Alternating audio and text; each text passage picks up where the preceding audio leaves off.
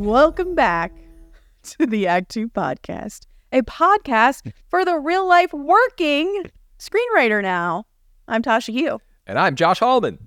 Happy end of strike, everybody. Yeah. Uh, as a reminder, Act Two has a network and support group for the everyday working screenwriter, of which this podcast is just one of the many initiatives that we do. So thank you for joining us here, and please look out for our future initiatives, which are coming soon. Please remember also to subscribe to the podcast. That way you don't miss out on our upcoming topics. And please, please rate us, write a comment, even if it's bad. Like if it's bad, hey, constructive criticism, No. free help. Free No. help. No, no, no. No. Don't do that. I don't want okay, if a it's bad, bad, rating. keep it to yourself. what are you talking about? Keep that keep it to yourself or email us off to the side. All right. Anyways, give us a rating. All right. You can also please DM us with questions, topic suggestions. That's where this episode is coming from. It was from a question that was emailed to us. You can do that at act2writers at gmail.com, all spelled out, or on our Instagram and Twitter at act2writers. You can also follow me, Story Thursday, on Instagram and Twitter at Tasha oh. 3.0. And I'm Joshua Hallman on Twitter, Josh Hallman on Instagram. You notice I didn't put threads in there this time? I did actually. I'm, I'm this is a new this is it. A new day. You've given up on threads. Over. The strike is over. Over. We got a lot to talk about. We do. I mean, should we just get into this week in writing? This week in writing.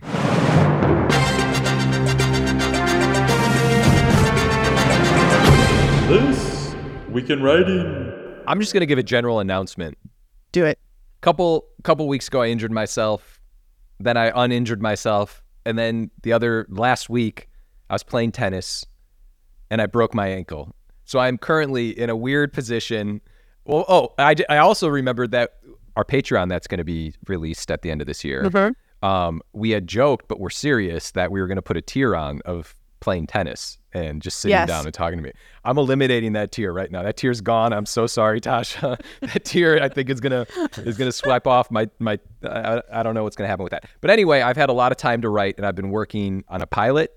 And we this is part this week in writing part spec check, and I got really excited about this pilot that my wife and I actually are developing and writing together.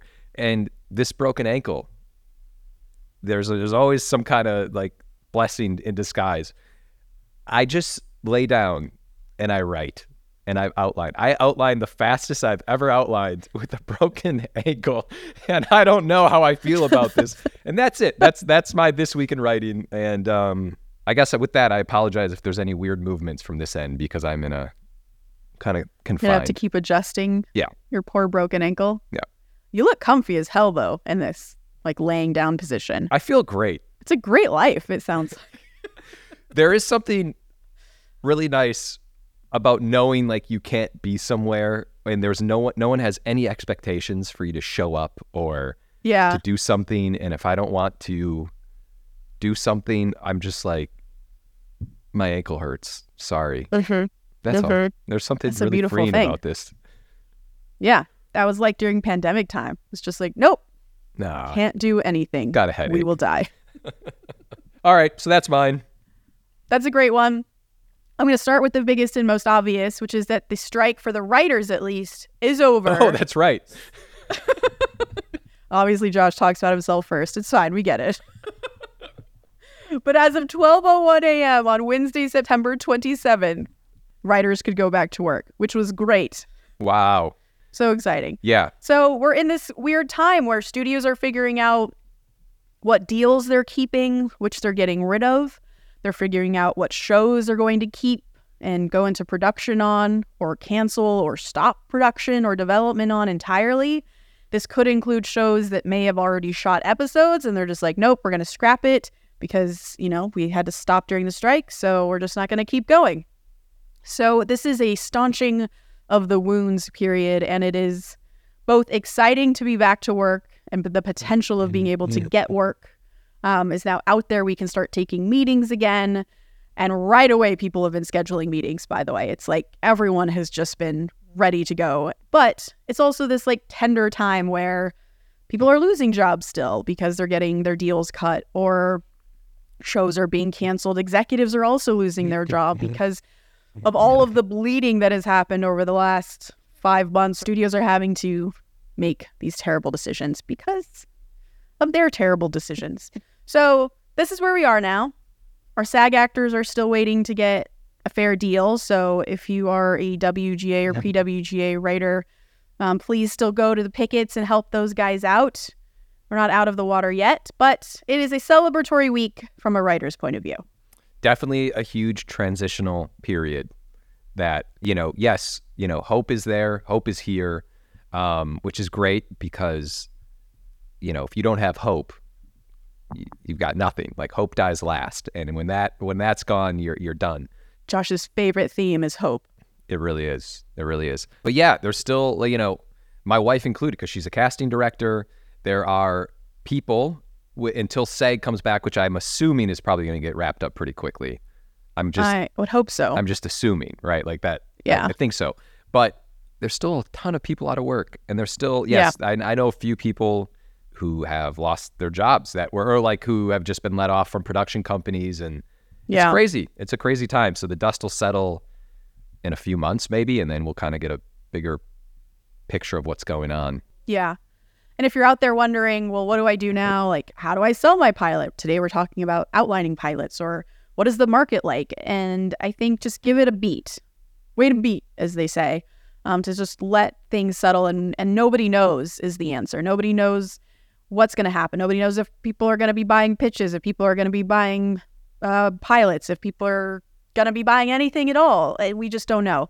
So um, if you can sit tight, just do your work. That's kind of Yeah. where my head has been at. And I had a sort of a team meeting with my agents uh, this last week as well. And the sort of actionable steps that there were at the end of that meeting was look, we don't know anything yet, but keep your head down, focus on the work. And then when it's time, you'll be ready. So I think that's just, uh, that's what we got to do as writers, Yeah. as always. We shall see. Do you have another one or should I keep going? I want you to keep going. Okay. So, along with that team meeting that I had with my agents, I had a coffee afterwards with my manager. And she asks this question of me all the time, which was, Why can't you write a spec? And I'm like, It's not like I can't, or it's not like I don't try. I do try so hard. And specs are just, they're my hardest thing. And she was trying to break down, Well, why are they so hard for you? because you're really good at adapting IP and you're a great writer. Like, why are specs the thing that keeps tripping you up? What lessons can you learn from your past failures on your specs? And it led to this convo about doing breakdowns of movies that I wish I had written or that I really, really love or that have elements in the movie that I want to learn to do better myself at. So, which is all to say, we are going to start a new segment or a new little series where we break down some of these movies on the podcast Yeah. with my manager Yeah. as a special guest for these breakdowns.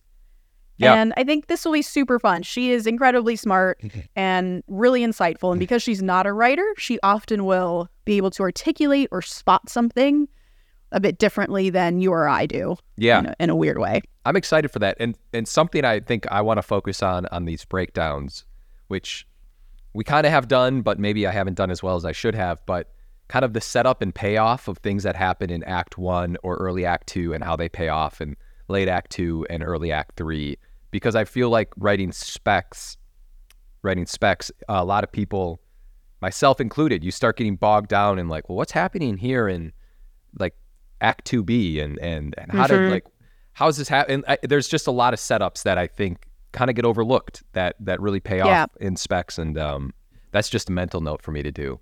Yeah, I'm excited by the breakdowns too because I do think we can get specific. Like it won't just be like, "Oh, what is this movie doing?" It's like, "How is this movie doing this very specific thing that we want to learn from this specific movie?"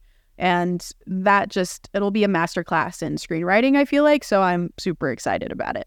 Yeah, I love your manager. I've heard so much about her. I've met her a few times, but I feel like I Yeah. know her more than I've met her. I think that's I talk about her all the time. Yeah. like, yeah, what's uh, you know, how's her dog doing? All right, keep going. Keep this party Okay. flowing. Last week, I went to the Netherlands Film Festival. Oh my God, that's right. so I, we got I got an email from the Netherlands Film Festival from my agent actually. My agent was like, "Hey, the Netherlands Film Festival like wants you to come do a panel. Like, do you want to do this or should I tell them no?" I was like, "No." I'm like, "Yeah." like free trip to the Netherlands? Absolutely. And so I got to go to Utrecht, which is near Amsterdam in the Netherlands, mm-hmm. and I did a panel on adapting video games and it was really really really really fun really really interesting and a great little town and that's that's that that's it That I'm jumping in because I just realized something that trumps all of our this week's in writings. I started this. I talked about myself. I talked Uh-huh. about other things, and then I missed the most obvious thing that I had written down in my notes that aren't in front of me. Tomb Raider, Tasha. tomb raider The teaser of Tomb Raider came out, yeah and yeah it did it, it's it's it's amazing. You're you're the showrunner and writer of Tomb Raider. Yeah. It's going to be on Netflix, and it's Yeah. awesome. And and this this I feel like this is a monumental moment that took me 12 to 13 minutes to get into. and so now it's okay you have a broken ankle and now for the first time, you're going to tell us all of the Easter eggs that were hidden in the Tomb Raider trailer. I'm just kidding, but no, this is a great. This is this is great. This is great. I was so I was so nervous about this this teaser coming out. It was a huge deal for me because uh, just for so many reasons, but one of which was uh, this has not felt like it's real. I getting to work on Tomb Raider. It's been just like maybe it's a joke. Maybe it's just a fantasy and it's not real because I love Tomb Raider so much. And then for something real to come out that people can actually see and respond to, it's like, oh, okay, it is real. But then a new anxiety hit, which is like, what if people hate it? What if it's bad? yeah. What if it's bad and nobody's telling me it's bad? No, no, no. what if what if we release it and I didn't know it's bad and then I watch it and I'm like, oh no, it's bad. I can tell you things. with certainty, it's amazing. I saw the trailer. Lara Croft looks badass. Yeah, she's Those cool. bows and arrows look badass. Yeah. The fucking world looks badass. It's all going to be awesome. The stories, there's going to be a focus on theme. We're going to see the legend of Lara Croft. I was calling her Laura for like the first 10 years that I knew you Oh, until no. you finally corrected me. I'm just, it's going to be the best show that's ever existed. Mark my words. Your lips to God's ears. And anyone who says otherwise, don't put a bad rating on the podcast. you do not want ratings for the wrong reason. Oh man, but it's going to be great. I'm so excited. And this was this Thank was a big you. day. This we should have just done Yeah. an entire podcast on it. It was it was uh, it's been nice. It's been nice to hear also that people so far seem to like it. Of course. Paul, Paul is shielding me from the bad ones. No. but yeah, I think people like it. Here's why it's going to be great. This is my last thing. This is your passion. I've Yeah. the entire time I've known you, you've loved Tomb Raider and Lara Croft. yeah. When you love something and you know the world as much as you know the world and you know the games and you know the previous movies and you know friggin' fan fiction, there's no way that you're going to create something bad. There's just it's just not possible.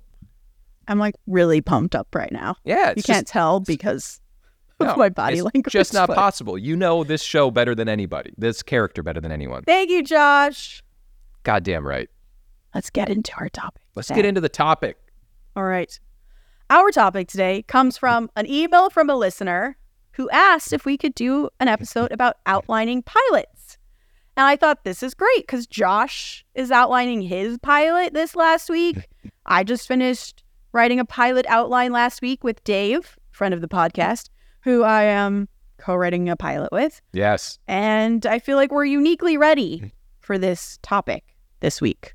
I guarantee we have two different process processes processes for uh, how we did this. I'm sure of it. So how so then how do you want to do this? So I can go into like like what is my step 1 and then maybe you do what your step 1 is because I think a big part of this conversation is this is how we do things. It is not how you have to do anything. It's also not like a code that everyone does their pilot outlines this way. This is just how we do it. Yeah. With our experience. I think you dive in because I guarantee that your notes are going to be a tad bit more structured and the approach probably is a little bit more structured than how I have been doing it. But maybe let's yeah, let's just do what you just said. We'll bounce off of each other. I had a process. yeah. I did. Yeah. Warning to everyone, including Josh Hallman. Mhm. I wrote my notes at 1 a.m. this morning, and um, if you know me at all, I like to go to bed at 10:30 or 11. So this was probably not my best self. So we'll see where we are. Okay, step one in writing an outline for a TV. I think step one is there's no right way to write an outline for a TV. For example, I come from features, so I think in three acts. And I know a lot of TV writers who came up in TV, they think in five acts. Mhm. And a lot of network TV, for example, still has that five act structure. And the benefit of a five act structure structure is that basically there are more exciting turning points and hooks in your episode along the way than you might naturally find in a three act structure, right? Because the break into a new act is always kind of a big turning point for your characters or for your story, or it's a big hook somehow. And so if you have five of these things along the way, that's obviously cooler and more exciting than three. Also, five act structure mm. comes from a function of network TV having commercial breaks, right? So every end of an act is a commercial break. And it's important because you want your audience to come back after a commercial. And how do you do that? You make sure that your last scene or your break into the next act is super exciting and is making your audience ask questions that they absolutely need answers. So that is definitely the benefit of thinking in more act breaks. However, that being said, it's not like if you think in three acts like I do that it's going to be dull because another thing that you do when you have a three act structure is you make sure that every scene has a really fantastic transition. It every scene has a hook to it basically. So it's still very exciting, but that's all very long-winded way to say that what we're going to talk about from my end at least is a three act structure outline. That's how I approached it as well. Okay. Because You also come from features. Yeah. Yes. I will say I did when I was diving into this and I started my outlining process. I did kind of like I started to read some pilots and I did look at just kind of like to, for myself. I was like trying to educate myself on like how to write because mine's thirty minutes by the way, or thirty to Yeah. you know. And so I was like, how how do I write this? Like what are what are I by the way I took a class on this and I forgot all this stuff. You took a TV writing class? I did at the UCLA extension program. Oh, how was that? Yeah, it was great. How long was that? Like a few months? Yeah, the program was like six months long. Okay. Yeah, so I I knew I wanted to write movies when I went to film school, so I deliberately took no TV writing classes. And I was like, fuck those classes. Yeah, The people who choose that, they're stupid. yeah. You're like, I was just I was like very eh about Yeah. TV. I'm never gonna write it, so why would I bother? And then here we are. So I also had to teach myself how to write for TV by just watching a lot of shows that I really liked and writing down every single scene so that when I was done, I could I basically had an outline of the show. And I knew understood where the act breaks were. I understood how much character arc was happening within each act. And that was very helpful. So if you are new to writing TV, highly, highly, highly recommend watching the pilot and a couple episodes of shows that you love that you want to write in and just writing down every single scene and what mm-hmm. happens to it as you're watching it. Yeah, and then look at look at how how it's structured and that will help you figure out how to structure your own stuff. Yes. I know. It's hard. It's so hard. All right, but now we're here. We're now here. we're done. Now we're professionals. Yeah, okay. So step one is decide what kind of structure you're going to stick with. For me step two is what we call sort of big sky period blue sky period the 50000 foot view of your show and what this means is you take a step back from what like the individual beats of your story and your pilot are going to be and you kind of decide okay like what overall story am i telling is it a murder mystery is it a family comedy a cop drama a superhero origin um, at this stage I think it's best to do this with a buddy. You had your wife. It's Yeah. just it's really nice to be able to just bounce ideas off of somebody. Um, and you kind of just at this stage you throw up ideas either figurative or literally on a board somewhere, note cards or bullet points or whatever. And if this is a cop drama, you kind of go through, okay, well, what are the ideas you know you need to have? What are the elements that are super key to you in telling this story? And you put those on the board. And I like to call them pillars or markers that you have in your head as part of what has to happen in your story. Yeah. Um, for example, like if you know at some point the hero character that you have, uh, the audience is going to discover that they are actually a ghost. Like if that's your original story, then you know you have to have that card. Put that card up on the board. That is something you absolutely have to hit. And then the more of these kind of cards you start putting on the board, the more some kind of structure or story starts to take place because you have these pillars you know you have to hit. Does that make sense? It does. I'm going to take a step back because not to compare, um, and I hope this doesn't confuse anything, but I just want to tell you my approach of how I went into it. Yeah, hit us. The way I started was my wife and I had an idea that was very simple. I thought, you know, it was like, oh, I like I like this idea. I like this world, and I kind of that's where it started. And I actually started to jot down different ideas, kind of your step two of like, well, what would this what would this be? Is this is this a show or is this not a show? Like, is this Mhm. what is this? Am I wait like how long is this? How do I see this? What's the tone of this? And I kind of locked that stuff in before I even jumped into anything. So I was kind of writing Mhm. down these big sky ideas to see if like it's something. And once there was so much there and I got excited, that's where I was like, okay, now I'm going to figure out the structure of this. Well, can I ask, when, in this like little bullet pointed list you're making, can you give some examples of what the things you were writing down were For sure. that made you realize this was a show? Yeah. So it was like, what kind of characters would exist in this world? Could I sustain enough like relationship drama to make people care? Yeah. I was thinking about like, well, what would the episodes be?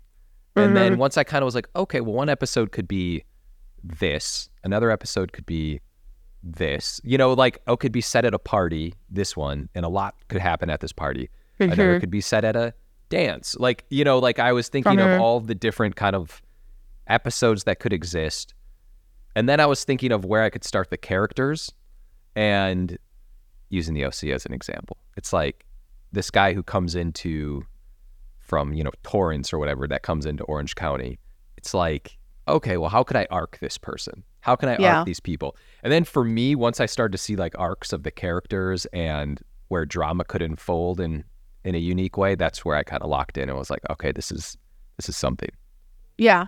That's the same. That's the same for me. I would say that like my character section is sort of next, but it's it includes everything you're talking about. Like I feel like this step 2 phase, this big sky 50,000 foot view is all of what you're saying. It's like some character stuff thrown in there but not getting really specific about like what the what is their backstory and who are they and what are the choices they make and what are their flaws. It's just like generally this person is a jock who has a narcissism problem, but really underneath he's he's a good guy once Yeah. you get to know. Like it's like very broad things at this stage, just to kind of again paint like the sort of foundational beginnings of what your show could look like. Mhm. And in this stage in particular, no idea is final. So like this is the stage where you should be willing to throw out the bonkers idea that your jock character in the OC is actually a serial killer. And later you'll be like, ah, that doesn't really work. That doesn't really make sense with the tone of my show or whatever I'm gonna but like feel free if you're feeling that in that moment, throw that card up on the board and just sort of let it suck, as they say, which I think is a great term. Let it suck. Let it be bad. But we can't we don't know if it's bad or good until we let it be bad. Yeah. Um, so that's that's the stage. And I think also at this stage you could be asking things like, is there a love interest in my show? Does the love interest betray my hero and that becomes a big part of the show? Do I know what lessons my hero needs to learn? Also, this might be a the section where you're just talking very broadly about like what are some of my hero's flaws and strengths? Do I want to have a best friend character or is it a family of friends? Is it a soprano type situation? Just start to ask these big general things because then your story starts to take shape. Yeah. I love this the blue sky territory because it's both scary and also very exciting because you just know when something works, and when it works, Yeah. it's really cool. It's so cool. And you just feel like you're just operating at the highest level. Yeah, like small ish side note, I feel like I've definitely just written a pilot before without doing this step. And I just want to talk about it because I know you and I in particular are guilty of this, of just like not wanting to outline and just get right to the script.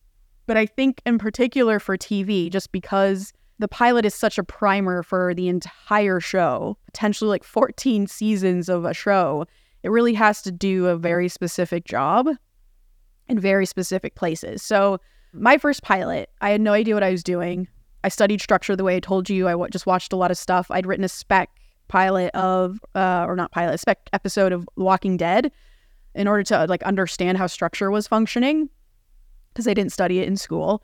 And so I had this pilot idea that was very clear in my head. Do you remember Deadbeat Audrey? I do.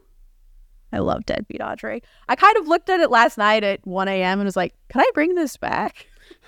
now that I know more about TV, can Yeah. I write this? And Deadbeat Audrey was about a woman who was a spirit in the afterlife, and she's this caseworker for new souls. And her job is to place new souls in a new life. But to do that, she has to visit their old life to find out what exactly they need to learn. It was very networky, um, but I wrote this pilot without knowing what the show was at all. I did none of this this step two homework first. I just knew we would meet her in the real world. I knew that she would seemingly be like a detective, like almost like a like a film noir detective staking out this alcoholic who ends up killing himself. And in the moment he kills himself, she's able to rewind as if she's watching video of the life, even though she's like in the scene with him. And I was like, that's a cool moment because now the audience realizes, oh, this isn't a real world detective. This is something else. And then we progress to like follow Audrey back in her afterlife world. It's very kind of clerical, et cetera, et cetera. So I knew that was what the pilot was. And I knew the end was that she places this first guy into a good life and we understand what the show is. Um, but again, when I wrote it, I didn't do this this step, and I think the show suffered for it. Like it just didn't. I didn't know what the rules were of anything.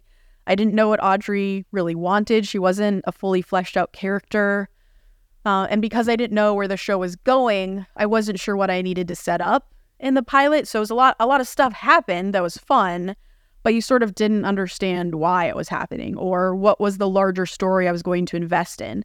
So I find it very important to do this step, even though you're probably chomping at the bit to just Mhm. write your fucking pilot, especially because pilots are shorter. You may have a clearer idea of what your story is, like I did with Deadbeat Audrey. I pretty much knew what that episode of television looked like from beginning to end, and it was fairly easy to write.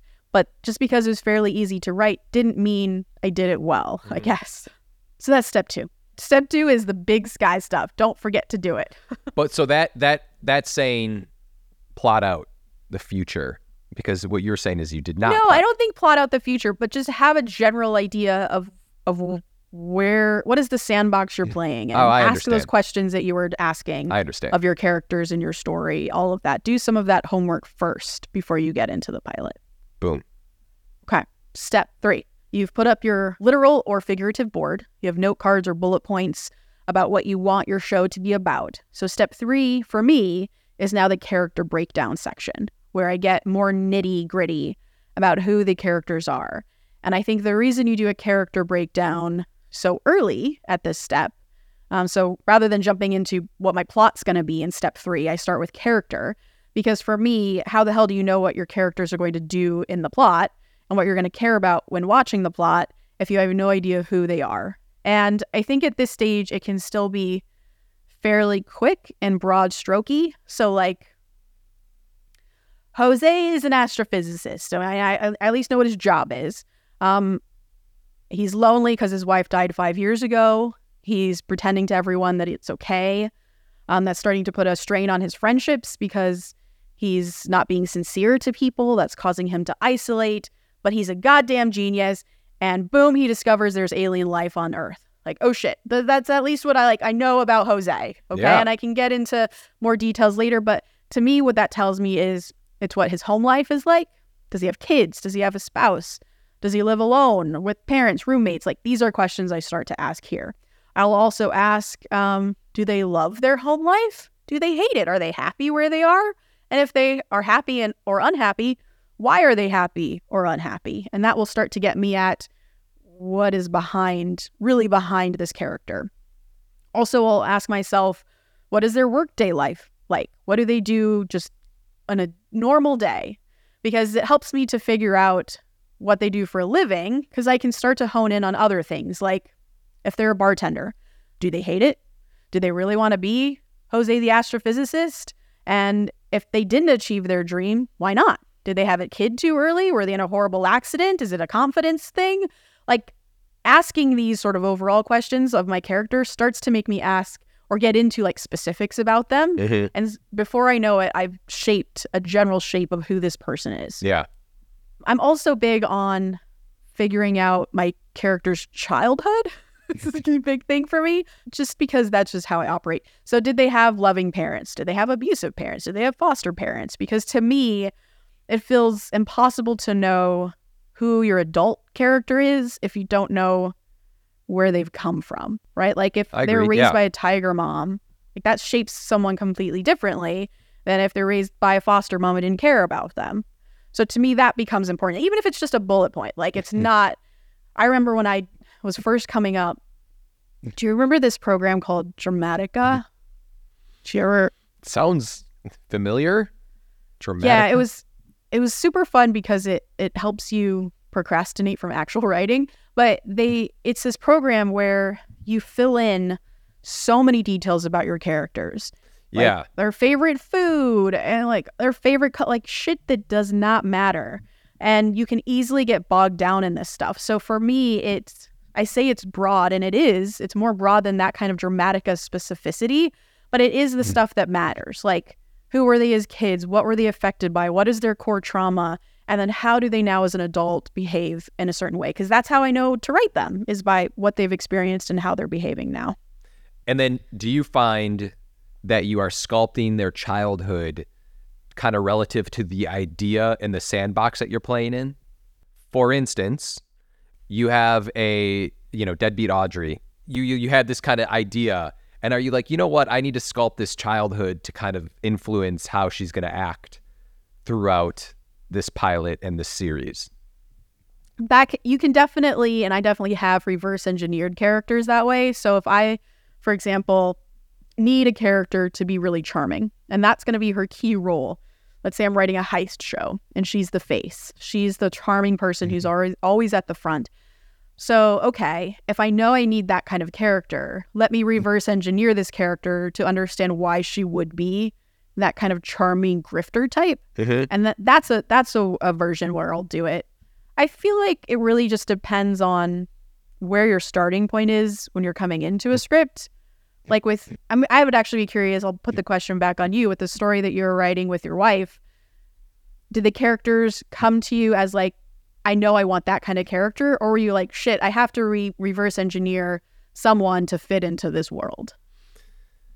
Um, I kind of reverse engineered to be honest, Sure. because the world that I'm playing in is somewhat specific, um, and and I, I like it's an affluent world basically, and so I kind of reversed reverse engineered my main characters to counter that, and I Sure. thought about their upbringing, and it was just kind of like not the affluent upbringing. Right. You needed someone from Torrance to come to the OC. You needed someone from. That's why. Yeah, you needed someone Yeah. from Torrance to come from the OC and just really like be like, what the hell is going on here? Yeah, so I think it can come either way. Sometimes you your idea comes from a character, and so you know your that's your starting point. The last thing I'll say about character creation is something I learned from John Rogers, who helped me out with Deadbeat Audrey. Actually, he helped me develop a pitch for that. He gave me some notes on the pilot, and my first ever TV pitch was with John Rogers, who is, uh, is the creator showrunner of Leverage and The Librarians. He's awesome, super smart guy. Um, and something that he had me do in my pitch that I've taken with me when I think about characters is in the pitch, he had me say, like, for example, let's say Top Gun. Maverick wants to be the best pilot in Top Gun. But what Maverick needs is to learn that flying is a team sport. So the want mm. and the need being different, right? My character wants this thing, but actually, what they'll learn over the course of the journey of the show that I put them in is that what they actually want is not what they think they want. So, wanted need being different is a really clean way to potentially start if you're trying to brainstorm character and you're not sure who they are. Um, it's just a clever sort of shorthand, I guess, I like that. if that makes sense. It does to me. Yeah. Okay. So you have your overall series, or at least your kind of season story. You've done your 50,000 foot view. You've done your character breakdowns. And I think now is the time to check in with yourself. Are there any elements that you have questions about? Now, for me, I always write in these big worlds. I do a lot of world building with my stuff. So before I launch into my pilot, I kind of try to think okay, are there any parts of the world or any parts of the character, if you're not doing a world, any parts of, um, if you're doing cop drama, any parts of the cop world that you need to get a better handle on? Like maybe you haven't done enough research on the cop, like how cops talk to each other or what it actually is like in a precinct and your show is set there. If you're starting to feel maybe that's a place of insecurity that you don't know about, my advice is to figure that out now before you get into it. For example, I'm writing right now a story, a, a pilot story about ghosts. And there are definitely going to be ghosts in the pilot. And I need to know how they manifest to my characters, right? Like, is it going to seem like a figment of her imagination? How are the ghosts actually literally going to manifest? And these are lingering questions that I didn't really know the rules to before I started the pilot. So I thought, okay, let me just take a beat, take another 30 minutes to an hour or whatever to just write down what the rules of my supernatural ghosts are before I get in there. Because once I get in there, if I don't know that answer, it's going to stop my momentum and I'm going to have to figure it out. So might as well do that heavy lifting now. So to me, like there's this kind of middle step after you do the breakdown before you actually get into the pilot where you're just shoring up some of those last minute questions. I completely agree. I love it. Yeah. Okay. So now I think you're ready to write your pilot outline. And pilots to me are in some ways a lot easier to structure than a movie because to me in a pilot you absolutely know that you have to do a handful of things. Like I feel like in movies it's just so open world. Like you can do absolutely Sure. anything that it can be overwhelming. But in a pilot, you know you have to introduce your characters. You know you have to introduce your world, introduce the stakes of your show, and you have to create a hook to make the audience keep watching. These are like tenets of writing a pilot. Yeah. So I have to get those done. I personally like to start off with a bang because it keeps butts in seats when they're watching a show. And I like to end with a bang because it keeps butts coming back. Yeah. So, for example, this pilot that Dave and I are writing together, we had a log line. We knew we had this basic premise for the show we wanted to write, and it's basically a murder mystery. So, in a murder mystery, we knew that a murder had to take place at the beginning of the show, kind of a cold open moment, right? Because we need to tell our audience, hey, this is a murder mystery. The way the murder happens is also going to set the tone of my show. Is it going to be a dark and moody show or is it going to be a violent and gruesome show? Okay, so then we know what our cold open is. We then need to introduce our detectives. You need to know as an audience who is going to be solving this crime. So, okay, now I kind of know what that next scene is going to be. We need a scene where we care about these characters, where we show their fun or messed up or whatever it is we need to show. But that's two scenes right there. We got a cold open and we got some introductory stuff. And then I also know that at the end of my pilot, I have to set up the the buy-in of the show. So if it's a murder mystery, I have to set up that my heroes are accepting the call. My detectives are going to now be on this mission to solve this murder. They've accepted the call to solve the murder. That has to be sort of the end of my pilot. I knew that. So now I have a beginning and I have an end. And I know exactly that I need to write to those moments, right? yeah. You know what else is great about pilots? What? Just leaving them open ended and no conclusion. You're like, here's a cliffhanger. Just come back and watch episode two. I love cliffhangers. Yeah, because as they say, pilots are basically the first act of a movie. yeah. The way I like to think of what a pilot needs to do, and again, this there's obviously exceptions, and you can name dozens where it doesn't fit into this, but for me, at least the starting point is that by the end of my pilot, there has to be a new status quo in my world, and that's what the show is about. So the the pilot tends to be like the status quo of my characters, the status quo of my world that gets interrupted by something exciting and different and new.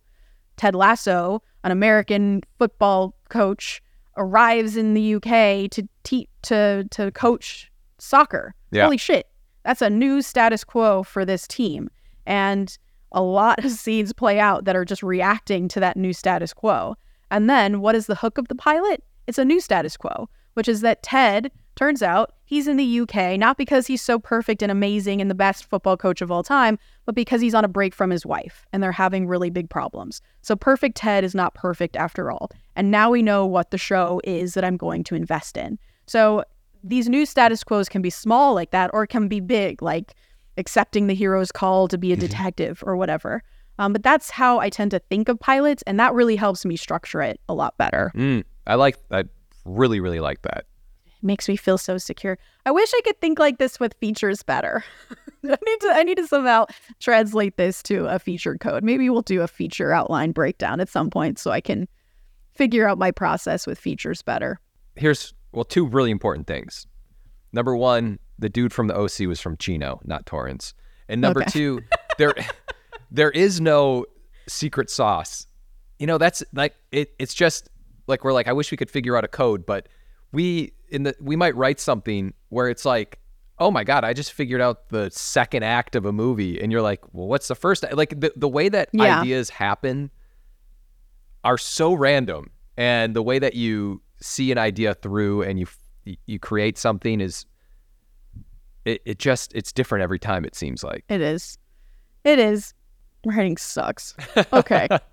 go back on strike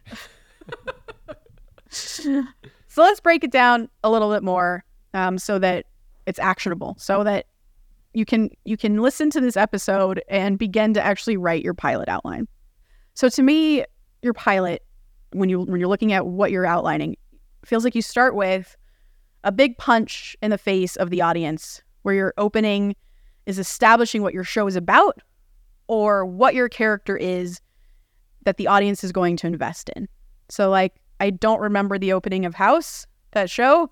Um, but I bet you it is a big punch in the face about who House is. well let's go with white lotus White Lotus. i just watched more white recent. lotus yeah more recent and i was just laying around watching it and that opens with uh, one of the characters they're sitting in an airport in hawaii it's very clear there's like you hear you see the hawaiian airlines emblem in the background and then saw this uh, the character who i'm forgetting his name i know the actor's name but the, this guy is sitting there. He's twirling his wedding ring. He looks nervous.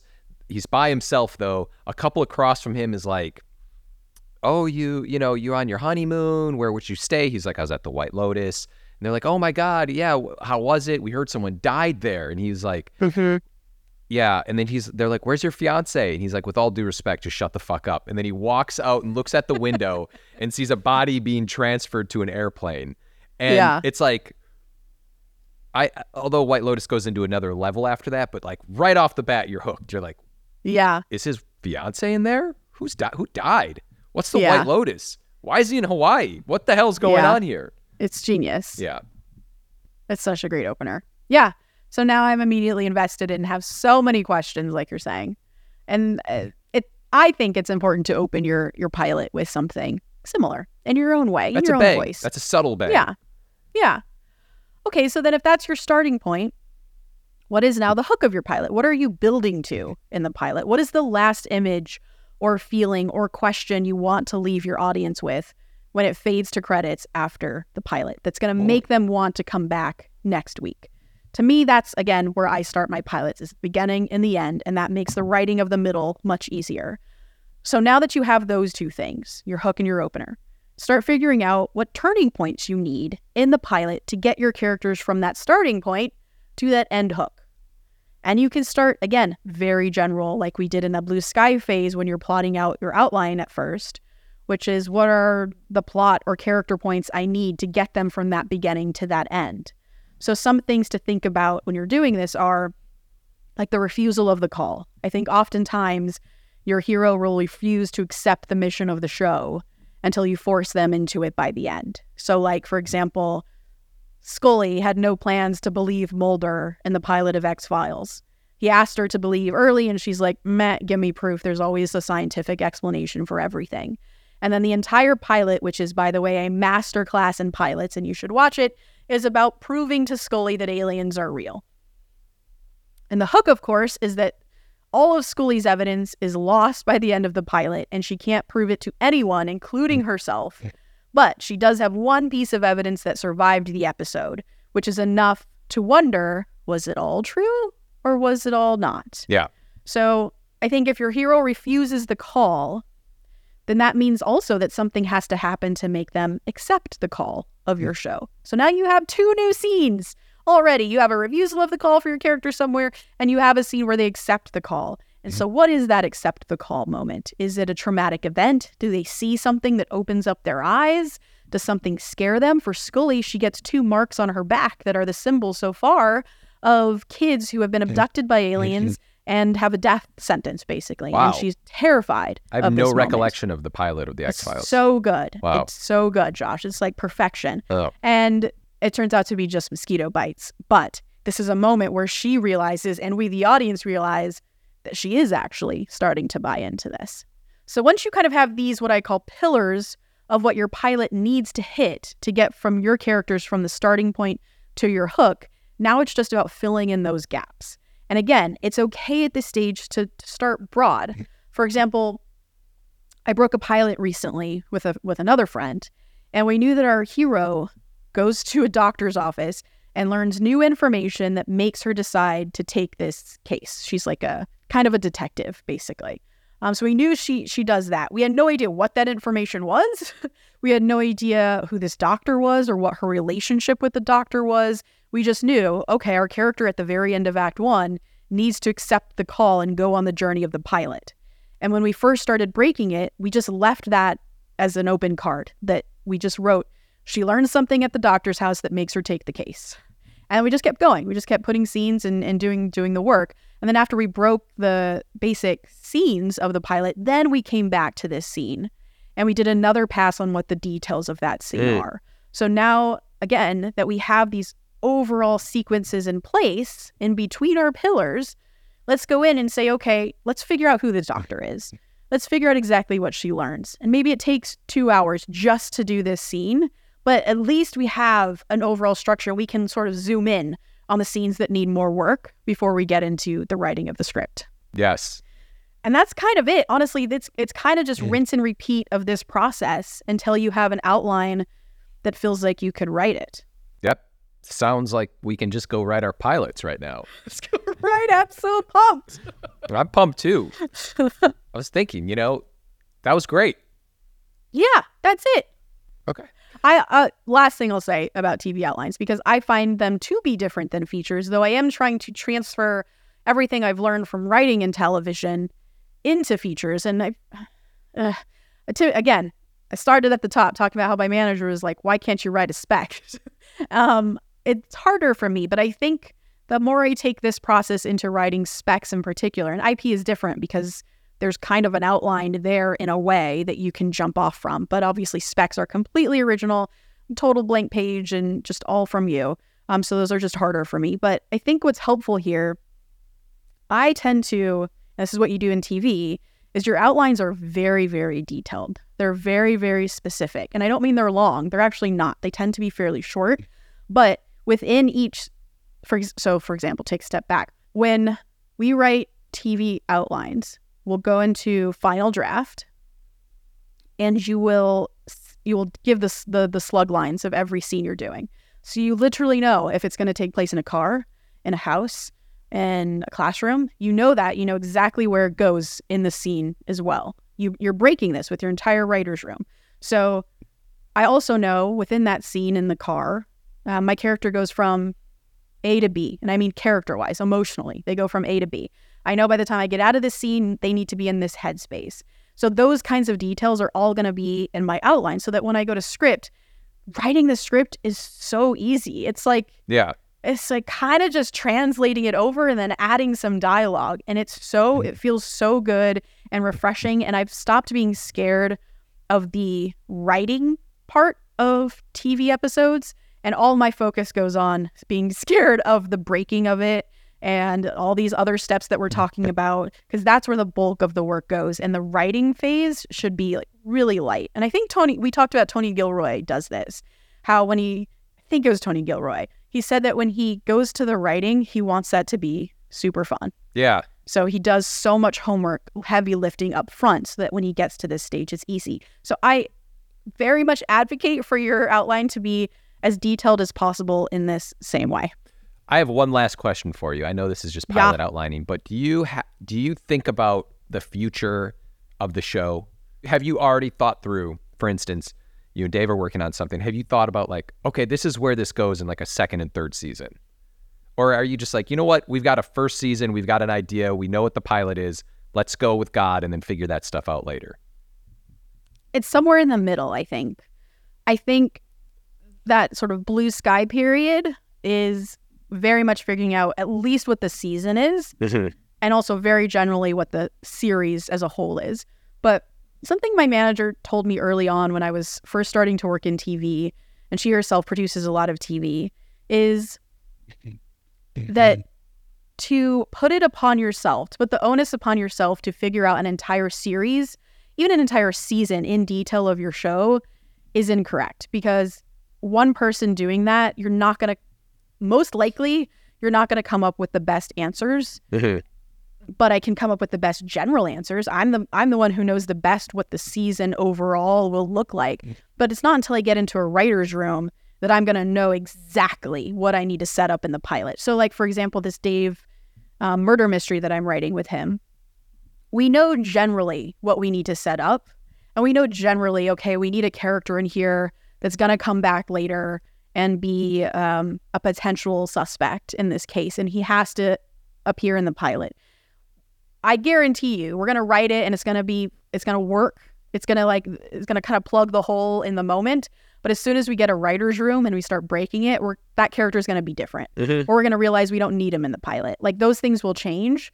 Um, so it is somewhere in the middle. Like I def, we definitely think about what do we need to set up in the pilot, but leave ourselves room to like really hone in Yeah. on that once you get a writer's room. It just has to function on its own enough to sell it at this Yeah. point, if that makes sense. Totally. That's the that's the goal. You want to sell it. yeah. So you have Yeah, someone and then see the potential and be like, Yeah. "Oh yeah, I need this. That's that. This is what I need to do." Yeah. It's great. That's it. That's that's what I got. That's the process.